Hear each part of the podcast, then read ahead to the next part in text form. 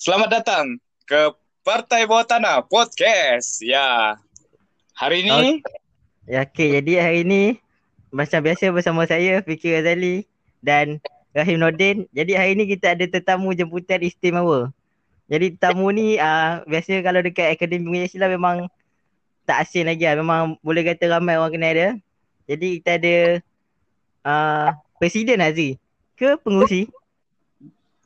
jawatan kau. Perwakilan. Ah. Ah, perwakilan. Perwakilan Kesatuan Mahasiswa Universiti Malaya Cawangan Akademi Mengajar Islam. Saudara Azri Izaidi. Ya saya. Macam biasa Azri, uh, sila intro sikit. Okey, uh, bismillahirrahmanirrahim. Assalamualaikum warahmatullahi taala wabarakatuh. Um, nama So- nama daripada Azri Zaidi bin Rohaidi, uh, boleh panggil Azri, berumur 21 tahun, uh, di Akademi Pengajian Islam, mengambil kursus sya- syariah pengurusan muamalat. Uh, berasal dari Melaka dan sekarang uh, seperti yang Fikri Razali sebutkan menyandang sebagai perwakilan Kesatuan Mahasiswa Universiti Malaya di Akademi Pengajian Islam. oh, Okey. mantap lah. Ini anda apa? Parti apa? Anda parti? Oh, uh, menangi kerusi di fakulti atas uh, tiket. parti Mahasiswa Universiti Malaya, Oh, NSUM. mantap. Mantap, mantap. Okey, jadi uh, ma- macam tadi ya, tadi pagi uh, 17 bulan 10, uh, jam 11 tadi uh, kau ada ni bagi apa sedikit sumbangan kan daripada uh, Jawi Food Bank. Jawi Food Bank dan juga KMUM Apium untuk uh, para-para mahasiswa kan. Jadi uh, setakat ni apa dia punya perkembangan? Baik, um, sumbangan yang diagihkan pada pagi tadi sebenarnya salah satu daripada inisiatif sumbangan kebajikan bagi mahasiswa APIUM yang berada di Kolej Kediaman dan juga rumah sewa uh, sepanjang PKPB ini.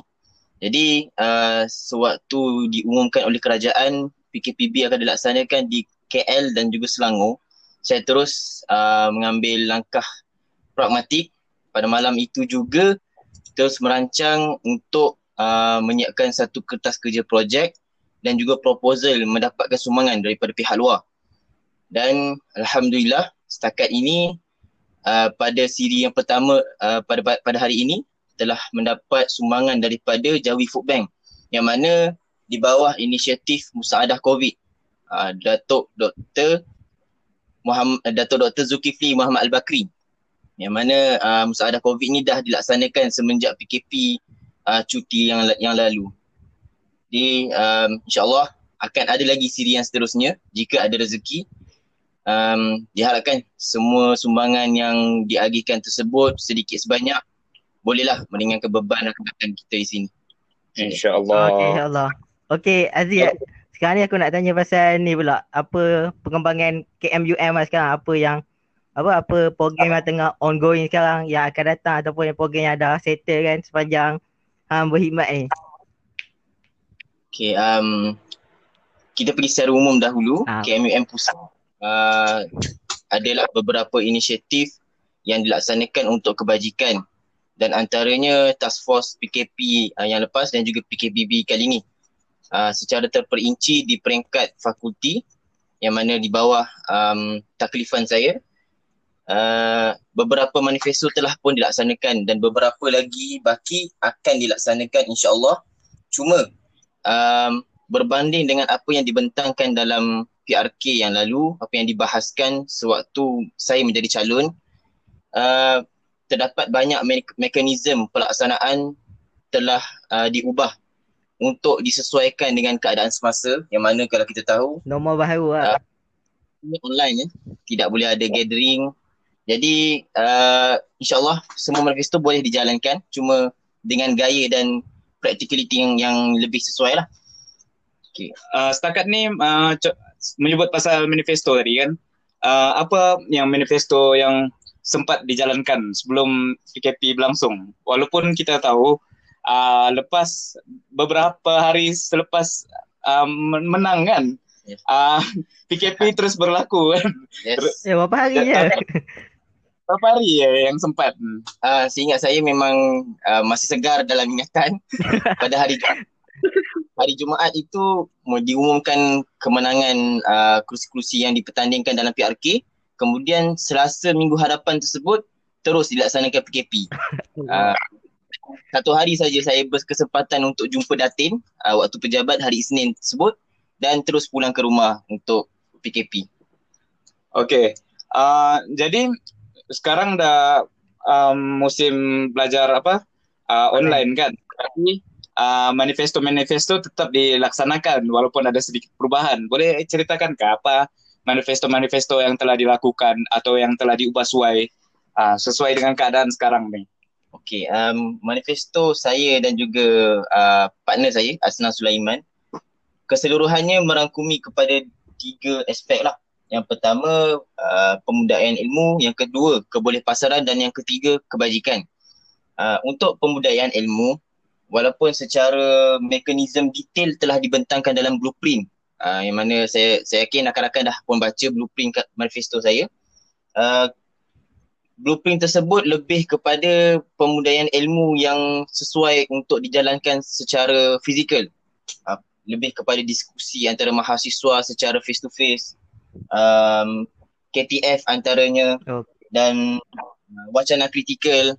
Jadi uh, disebabkan kita online uh, dan mengikut keadaan semasa setakat semester lepas tak dapat nak dijalankan uh, mengikut mekanisme yang dibentangkan dalam blueprint. Tetapi saya bagi contoh kalau rakan-rakan ingat jauhlah Ramadan Facebook, Facebook sebut group, Facebook yes itu adalah antara uh, inisiatif untuk membudayakan ilmu lah dan alhamdulillah uh, grup tersebut sangat-sangat meriah dan bukan sahaja mahasiswa Apium sahaja yang menyertai yang menonton video-video yang membaca uh, yang uh, bahkan ada juga mahasiswa daripada fakulti luar yang turut sama like dan share kiranya mereka uh, bersama-samalah dalam kita punya pembudayaan ilmu tersebut. Okey. Uh, cuma untuk semester ni akan di, di, diberitahulah bagaimana akan dilaksanakan untuk budaya ilmu. Dengan uh, saya dapat tahu yang pasal sekarang tengah buat yang pasal ibu tu kan, betul tak?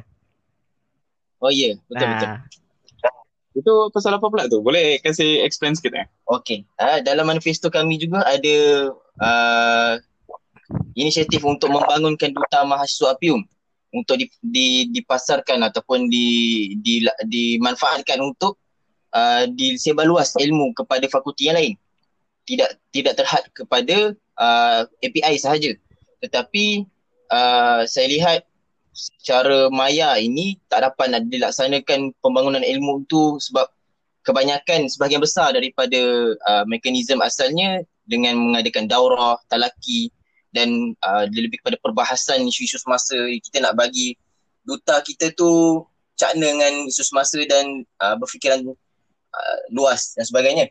Tetapi uh, tak sesuai untuk dijalankan secara online sebab dia takkan kata apa berkesan lah. Dia takkan efektif. Ya betul betul.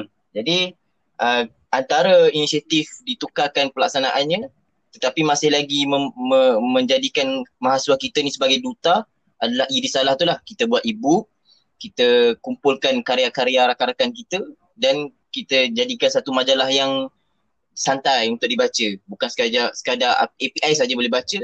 Mahasiswa daripada fakulti lain pun akan dibaca insyaallah. Okey oh, baik. Ma, uh, masih lagi bercerita dalam keadaan norma baru ni kan? Yeah. okey uh, apa cabaran-cabaran yang uh, KMUM lah secara umumnya hadapi, hadapi. Uh, dan secara khususnya ni lah. Uh, saudara Azri sendiri sebagai perwakilan kan? Dia disebabkan uh, apa ni orang kata dia punya pengurusan pun dah berubah kan betul, betul. apa yang cabaran-cabarannya ni macam disebabkan kita ni contohlah kita ambil dari awal sem ni mula-mula dibenarkan dia balik uh, dibenarkan balik tapi tiba-tiba berlaku PKPB sekarang ni di uh, kawasan wilayah Kuala Lumpur jadi apa cabaran-cabaran dia? Okay. Okay. Um, pertama sekali, cabaran yang lebih personal ataupun lebih dekat dengan perwakilan fakulti, saya kira lebih kepada isu-isu kebajikan.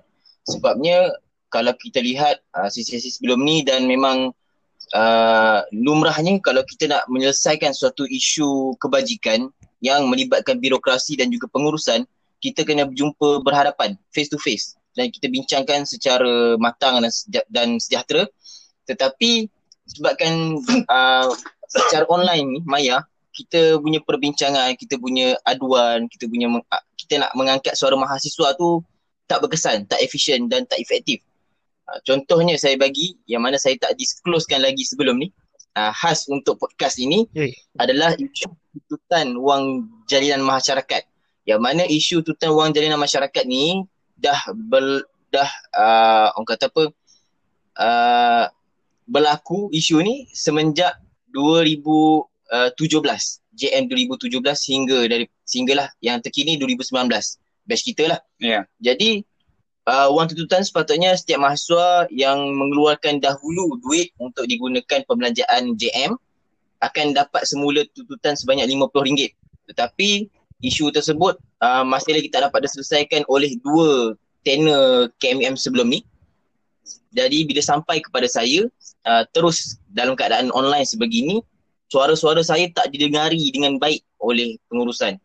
Uh, cuma secara detail tu saya tak dapat nak kongsikan lah. Tapi insyaAllah sekarang saya dah berada di UM. Saya akan cuba untuk mulakan semula uh, orang kata apa memperjuangkan isu ini yang mana saya perlu naik kepada chancellery pergi ke pejabat bendahari dan uh, menguruskan dengan lebih uh, efektif lah.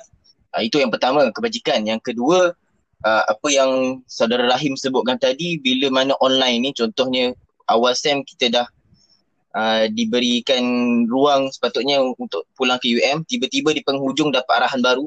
Jadi KMUM secara umumnya perwakilan mahasiswa ini uh, tidak hanya pada KMUM lah. MPP seluruh Malaysia sekalipun perlu menjadi uh, orang kata apa badan yang reactionary yang pragmatik lah bila datangnya satu isu perlu berfikiran realistik dan juga pragmatik macam mana nak menyelesaikan isu tu dengan pantas. Dan juga uh, win-win situation ataupun paling tidak kita meraihkan mahasiswa teramai kita. Yang mana kalau kita lihat di UM sendiri uh, 60% daripada mahasiswa UM tergolong dalam B40 uh, jadi kita perlu cater isu-isu sebegini dengan pada masa yang sama perlu mengambil kira semua aspek yang yang uh, perlu dipertimbangkan dalam isu tersebut. Saja. Okey. Okay. Jadi uh, saudara Aziz, saya nak bertanya lah. Tadi kan saudara ada cerita tentang program-program yang dijalankan semua. Jadi macam mana pula uh, sambutan dari para uh, para apa para pelajar mahasiswa Apium sendiri tentang program-program tersebut? Uh, baik. Pada pandangan peribadi, pada hemat saya, uh, saya lihat kalau kita nak bandingkan um, kata apa sambutan program-program online berbanding dengan program fizikal pada sesi sebelum ini kalau kita mengambil kira aspek like, share dan juga view saya kira program-program online ni lebih uh, menerima sambutan yang yang yang memberangsangkan lah daripada mahasiswa kita. Uh, yang mana kalau kita tengok kita tergolong dalam generasi yang sangat-sangat kata apa uh, apa ni kita kita seolah-olah telah bersatu uh, dengan dengan teknologi ni. Jadi bila kita dah biasa dengan media sosial datangnya program-program online yang yang santai ramai mahasiswa kita mampu untuk memberikan support sumang uh, apa uh, like dan share view. Uh, kadang kita tengok alhamdulillah lah walaupun online tapi masih lagi boleh uh, diikuti oleh mahasiswa kita apa ni uh, istilahnya uh, apa uh, teknologi friendly ya yes. betul betul, betul. Uh, okay uh, ini kita bercerita lebih kepada le- yang lebih personal lah uh, kepada yang lebih personal uh, apa pandangan saudara Azri sendiri saudara Azri uh, dengan keadaan sekarang ni uh, norma baru ni uh, uh, sebagai seorang pelajar uh, bukan bukan sebagai seorang perwakilan tapi sebagai seorang uh, pelajar macam mana macam mana uh, menghadapi inilah uh, norma baru ni. Dalam dalam bentuk apa pembelajaran da, dan pengurusan juga pengurusan waktu uh, dan juga uh, keadaan-keadaan sendiri lah. Pada pandangan saya kalau diikutkan pengalaman peribadi uh, pembelajaran online ni dia agak mencabar. Yang pertama tadi dari segi kita punya orang kata apa uh, keberkesanan pembelajaran tersebut. Yang mana kalau ikut pengalaman peribadi bila kita belajar online uh, walaupun kita boleh tengok muka lecturer daripada skrin tapi dia punya feeling tu, dia punya rasa aura untuk belajar tu lain lah. Pada peringkat awal, lagi-lagi peringkat awal lah waktu PKP tersebut uh, semester lepas kita masih lagi tercari-cari rentak dalam uh, apa? Me, apa kesinambungan belajar online ni. Kita nak dapatkan apa input yang yang di, dibahaskan oleh pensyarah, bagaimana kita nak buat perbincangan dengan rakan-rakan, assignment, bagaimana kita nak apa? Um, membentangkan pelajaran kita dalam kelas. Jadi dia dia memerlukan kepada kita punya kecekalan, kesabaran dan juga uh, apa jangka masa untuk kita adapt sebab kadang-kadang kita sebagai seorang manusia biasa lain-lain orang, lain cara kaedah untuk belajar dan lain time frame untuk adapt adapt kepada sesuatu situasi. Yang mana kalau uh, sebagai pesanan saya kepada rakan-rakan uh, cuba untuk jadikan semester lepas tersebut sebagai satu pengalaman dan juga pengajaran yang berharga. Apa yang kurang, bagaimana apa yang kita punya apa uh, boleh diperbaiki tu cuba tambah baik pada semester kali ini. Contohnya mungkin semester lepas kita masih lagi tercari-cari bagaimana nak perbincangan dengan rakan-rakan secara efektif. Jadi semester kali ini betul-betul kita take part dalam perbincangan assignment. Walaupun secara online, kita cuba untuk adapt dengan situasi semasa. Ha, sebab apa? Sebab kita kena bersedia bila kita grad nanti, cabaran realiti di luar sana lagi besar. Ha, termasuklah kat sekarang ni ekonomi yang lembab dan juga um, pasaran kerja yang lebih menekankan uh, aspek teknologi. Ha, jadi kepintaran kemah- kemahiran teknologi tersebut perlu kita uh, tambahkan ilmu ataupun ke- kemahiran tersebut semenjak di alam universiti lagi. Okey. Jadi uh, Azli uh, saya nak tanya sikit lah macam sekarang ni macam tadi kita tengok uh, kes COVID ni saja dah 800 lebih kan. Jadi tak yeah. tak mustahil benda ni akan berlautan lah. Maksudnya apa? New normal ni memang akan lautan sampai mungkin 2-3 tahun lagi. Jadi adakah anda sendiri ataupun pihak KMUM tu dah dah bersedia untuk menghadapi benda ni?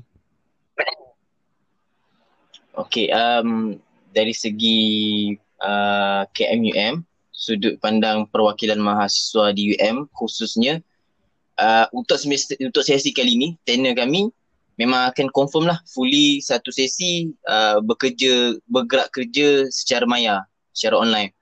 Uh, untuk sesi-sesi akan datang saya lihat uh, boleh dipertingkatkan orang kata apa uh, keberkesanan gerak kerja tersebut melalui pengalaman uh, sesi kali ini. Uh, tapi kalau nak kita nak kata bersedia itu kita uh, orang kata apa secara jujurnya tak tak se, sepenuhnya bersedia lah. Tetapi kita perlu bersedia. Maksudnya keadaan semasa ini memaksa kita untuk sentiasa uh, berubah dan juga uh, menyesuaikan diri dalam keadaan semasa. Okay. Uh, sebagai contoh, uh, contoh satu, lagi ya. Daripada sesi lepas, uh, KMUN sesi lepas telah diperjuangkan bagaimana pelaksanaan ataupun uh, kaedah khusus untuk KMUM ni. Seperti yang kita tahu, Kesatuan Mahasiswa UM ni masih lagi tidak official sebagai KMUM. Uh tapi kita di uh, KPT sebagai MPP biasa saja kerana ada AUKU. Jadi bagaimana pelaksanaan KMUM itu secara menyuruh untuk kita bangkitkan semula student union di era 90 uh, 70-an 80-an tersebut uh, orang kata apa daripada semester sesi lepas lagi telah pun diperjuangkan.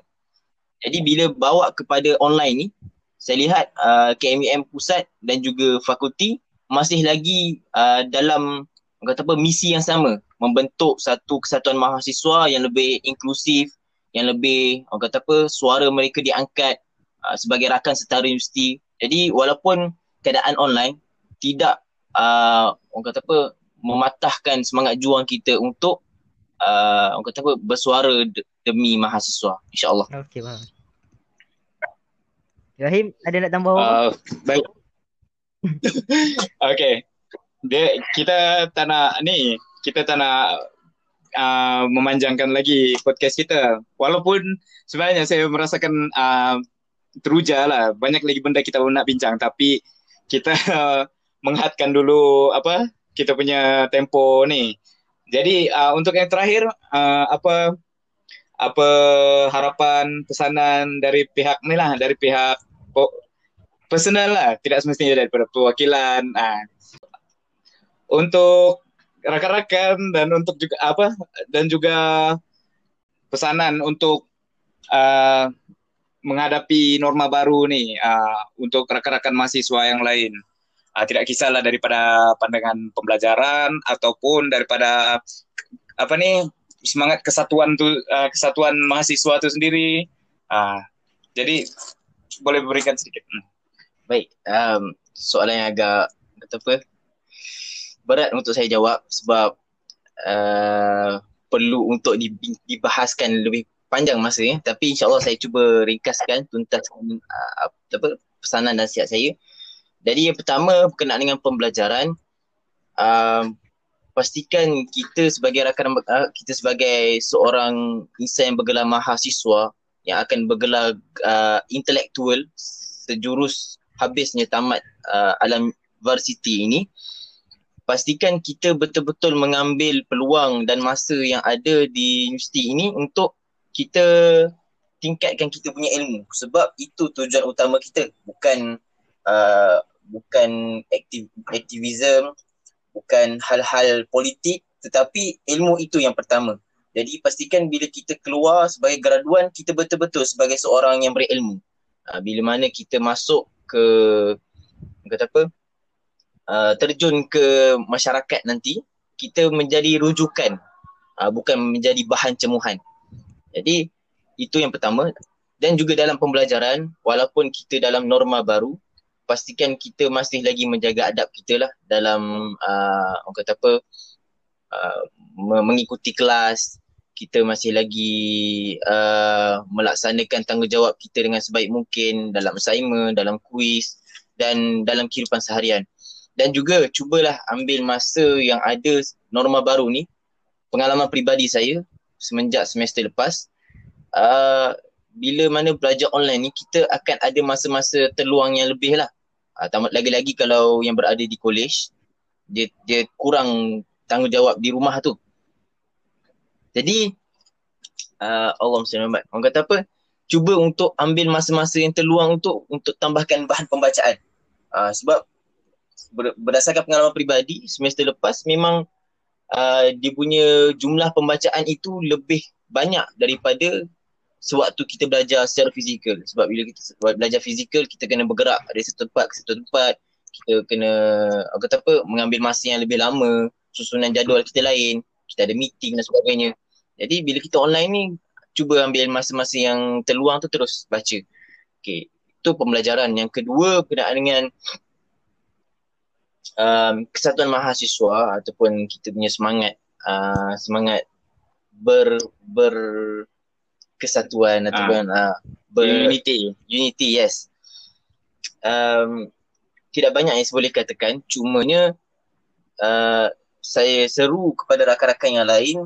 Teruskan untuk uh, kata apa uh, ikuti perkembangan semasa kesatuan mahasiswa. Sebab walau sekuat mana pun perjuangan dan juga inisiatif yang dilaksanakan kesatuan mahasiswa baik di peringkat kampus ataupun nasional kalau tak dapat support, tak dapat uh, orang kata apa uh, bim, bimbingan uh, support lah daripada rakan-rakan kita yang yang yang apa mahasiswa teramai ni jadi perjuangan itu akan jadi sia-sia. Uh, sebagai uh, akan jadi sebagai retorik sajalah. Jadi segala segala perubahan yang dibuat tu cuba nak sambut baik dan kita sama-sama bersyukur dengan perubahan yang ada. Uh, sebab kita kena ingat uh, walaupun tak ramai yang mengambil tahu kenaan dengan AUKU tetapi secara uh, orang kata apa secara menyeluruhnya di peringkat atas uh, suara-suara kita ni sangat-sangat perlu untuk diangkat. Uh, walaupun kita dalam norma baru dan sebagainya uh, namun uh, bila datangnya isu-isu kebajikan bila kita dihimpit dengan orang kata apa arahan yang yang tak mesra pelajar daripada daripada pengurusan pentadbiran jadi uh, kesatuan mahasiswa inilah yang akan menjadi orang tengah uh, yang akan mengangkat suara kita akan cuba untuk memenangkan pihak kita. Uh, kita bukan nak bertarung dengan pengurusan dan pentadbiran tetapi kita nak uh, orang kata apa menuntut hak kita Ha, itulah tapi kita akan cuba sebaik mungkin memperjuangkan dalam keadaan matang dan uh, sejahtera lah insyaAllah. Jadi sebabkan online ni pun tak ada lah kita dengar ada demo-demo dan sebagainya. ha, benda tu dah tak ada. Tapi uh, demo tu salah satu cara efektif lah untuk untuk grab attention ramai. Uh, supaya ramai yang tahu isu yang berlaku uh, pada waktu tersebut. Jadi bila kita online ni kita tak ada kita tak ada platform demo tersebut. Jadi saya harap um, cubalah untuk ikuti sebaik mungkin perkembangan semasa uh, like Facebook, uh, baca setiap posting yang ada bukan sekadar isu-isu kebajikan yang yang menguntungkan perut kita sahaja tetapi yang menguntungkan juga kita punya suasana pembelajaran, kita punya uh, kata apa? hal-hal yang yang uh, mengangkat kita ni sebagai mahasiswa berbanding dengan pelajar biasa yang menjadi bak turut saja. Betul betul. Okey, okay, Masa pun dah nak dekat setengah jam. Kita pun memang tak tak tak nak ambil lama cuma yalah lepas tu tengok apa dah melarat je ni kan. Mungkin lepas ni kalau ada sambutan kita akan buat part 2 pula dengan Azri macam mana. Kita tengok dulu macam mana. Tapi apa pun uh, boleh saya wakil daripada pihak underground ni nak ucapkan terima kasih kat YB Azri sebab sudi uh, bersama-sama saya dengan Rahim untuk uh, podcast bawah tanah pada episod kali ni. InsyaAllah. Uh, lepas ni kita akan sambung lagi dengan episod-episod akan datang dengan uh, jemputan jemputan yang lain. Tapi untuk kali ni mungkin kita akan berhenti kat sini je.